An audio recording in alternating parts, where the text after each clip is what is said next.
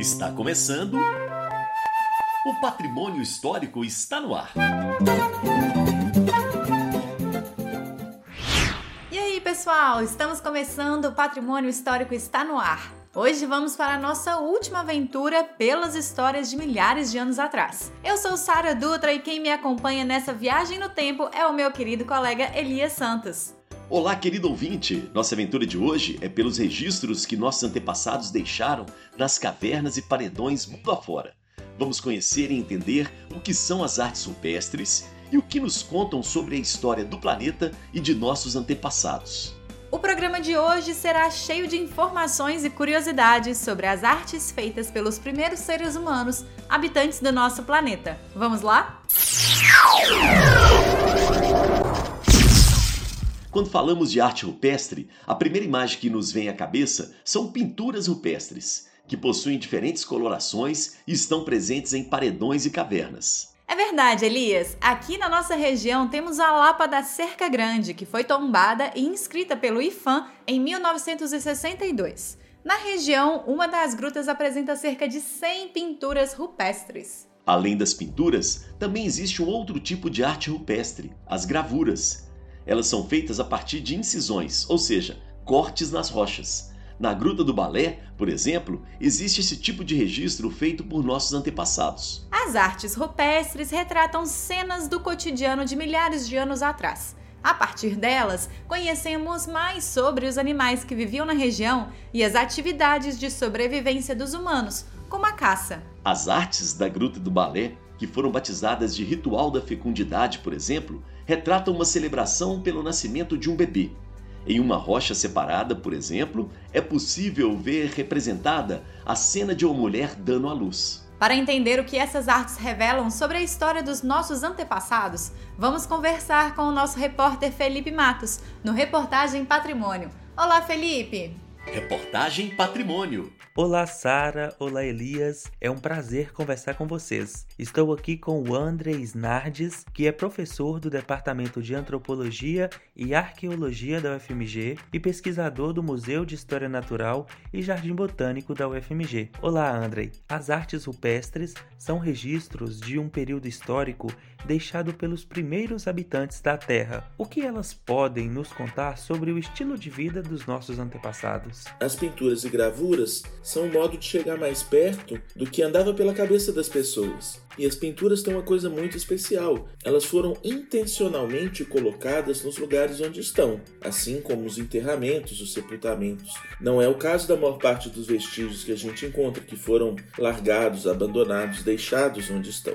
As pinturas foram colocadas onde elas estão. Então, elas dão elementos muito importantes sobre as relações entre as pessoas e esses lugares. Eu mencionei diversidade, e diversidade é um dos temas-chave. A gente consegue, olhando para as pinturas e gravuras rupestres que tem em diferentes regiões de Minas Gerais, aqui em Matozinhos, nos municípios em torno de Matozinhos, na Serra do Cipó, em outras áreas da Serra do Espinhaço, no sertão do São Francisco, em áreas diferentes no norte de Minas, a gente consegue ver uma variedade muito grande de estilos de pinturas e de gravuras rupestres. Essa variedade de estilos é um dos elementos mais veementes, mais fortes que a gente tem para falar da grande diversidade cultural que existiu no Brasil indígena antigo. Diferente do que se costuma dizer, as pinturas rupestres não estão todas relacionadas aos animais que se caçavam ou à magia para caça, como a gente vê, por exemplo, em muitos livros por aí afora. As pinturas rupestres podem ter, estar relacionadas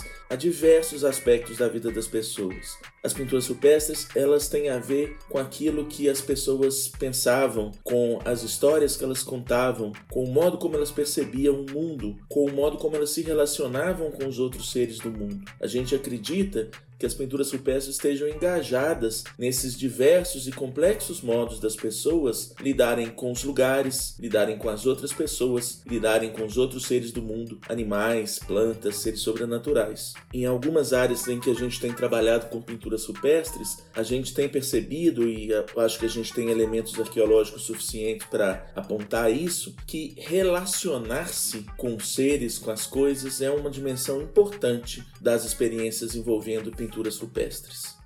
Que interessante, Andrei. Na região de Matozinhos, temos diversas artes na Lapa da Cerca Grande e na Gruta do Balé. Uma curiosidade sobre as pinturas rupestres é a forma como elas são datadas. Explica para o nosso ouvinte como é definida a idade das pinturas. Datar pinturas rupestres não é uma coisa fácil a gente tem dois grandes caminhos para falar de quando as pinturas rupestres foram feitas. Uma é o que a gente chama de uma cronologia relativa, ou seja, organizar as pinturas no tempo, dizendo quais foram feitas primeiro e quais foram feitas depois. A gente consegue observar isso nas paredes, mas o que veio antes e o que veio depois, não exatamente há quantos anos antes e quantos anos depois. O outro caminho é um caminho de cronologias absolutas, ou seja, aí obter datações, conseguir datações mesmo para as pinturas.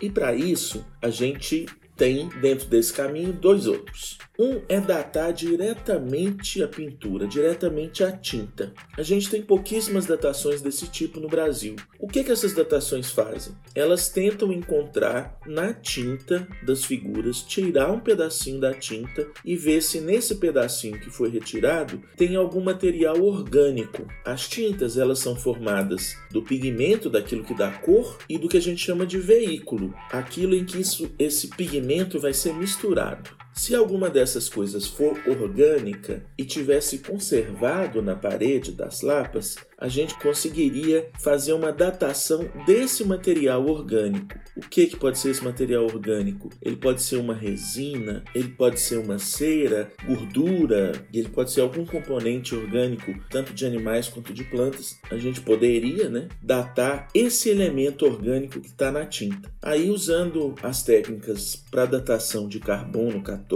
a gente poderia obter uma datação absoluta para essa, essa amostrinha de tinta que a gente tirou, ou seja, para a pintura de onde essa amostrinha de tinta vem. Como eu disse, tem pouquíssimos casos desse tipo no Brasil, mas tem alguns. Um outro modo de conseguir datas absolutas seria datar não as pinturas ou as gravuras, mas datar camadas de sedimento, camadas de terra ou de areia que cobriram essas pinturas ou gravuras. A gente teria uma datação indireta. Então, se eu dato a camada de areia que cobriu um bloco que está pintado, eu tenho uma datação mínima para a pintura, ou seja, a pintura tem que ter sido feita antes antes dela ser coberta de areia, evidentemente. Então, a data da camada que cobre a pintura de areia estabelece uma data mínima para essas pinturas. A maior parte das datações, que mesmo assim ainda são poucas, seguras que a gente tem para pinturas e gravuras no Brasil, são desse tipo. Inclusive em Matozinhos tem uma datação desse tipo. Na Lapa do Santo, em Matozinhos, a equipe da Universidade de São Paulo, coordenada pelo professor Walter Neves, obteve uma datação desse tipo. Uma camada que cobre um bloco onde havia uma gravura, uma figura que nos sugere uma figura humana feita picoteando a rocha. A data mínima seria 9.400 anos aproximadamente. Muito obrigado pela sua participação, Andrei.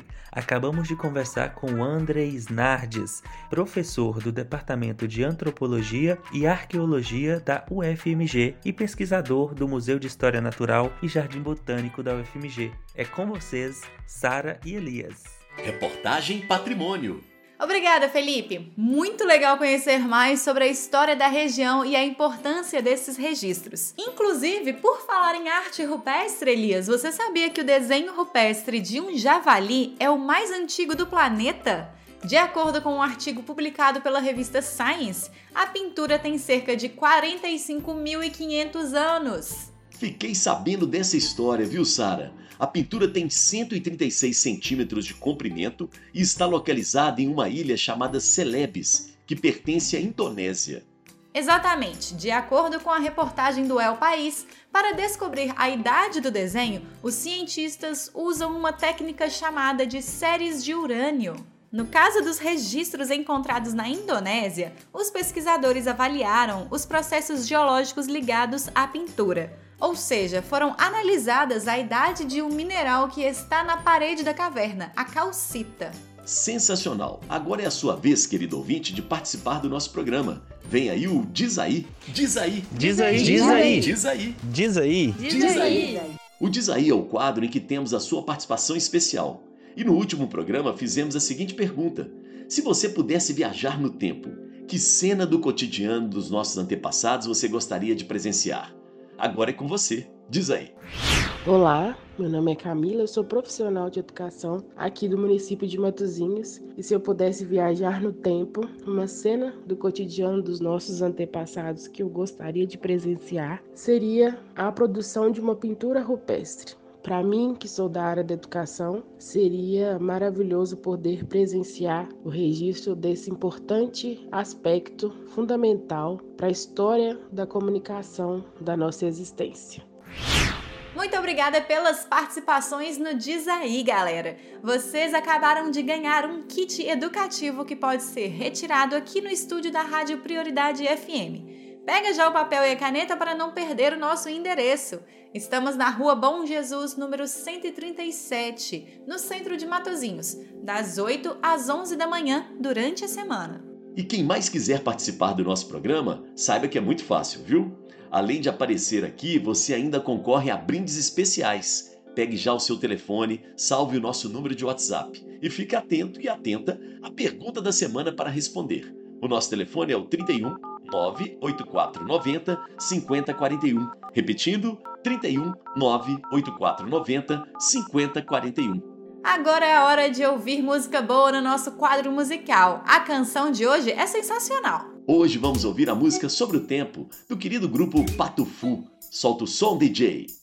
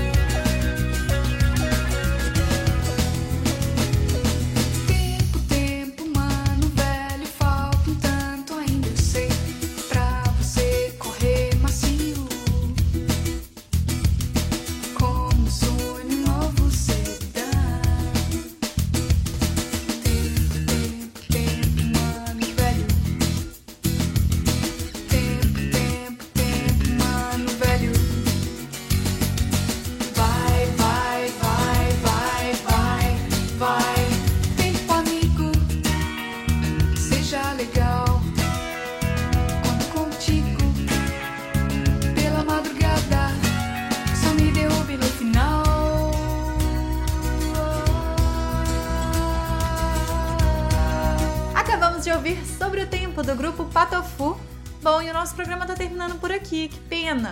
Se você gostou do nosso programa e ficou com vontade de ouvir novamente, é só acessar as principais plataformas de distribuição de áudio, como o Google Podcast, o YouTube e também o Spotify.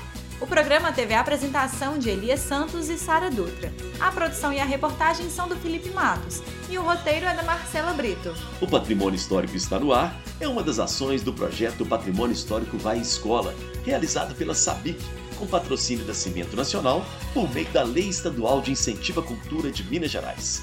A gente se fala no próximo programa. Valeu, Sara! Um abraço para todos e todas e até mais. Beijo para quem é de beijo. Abraço para quem é de abraço. Você ouviu? O patrimônio histórico está no ar.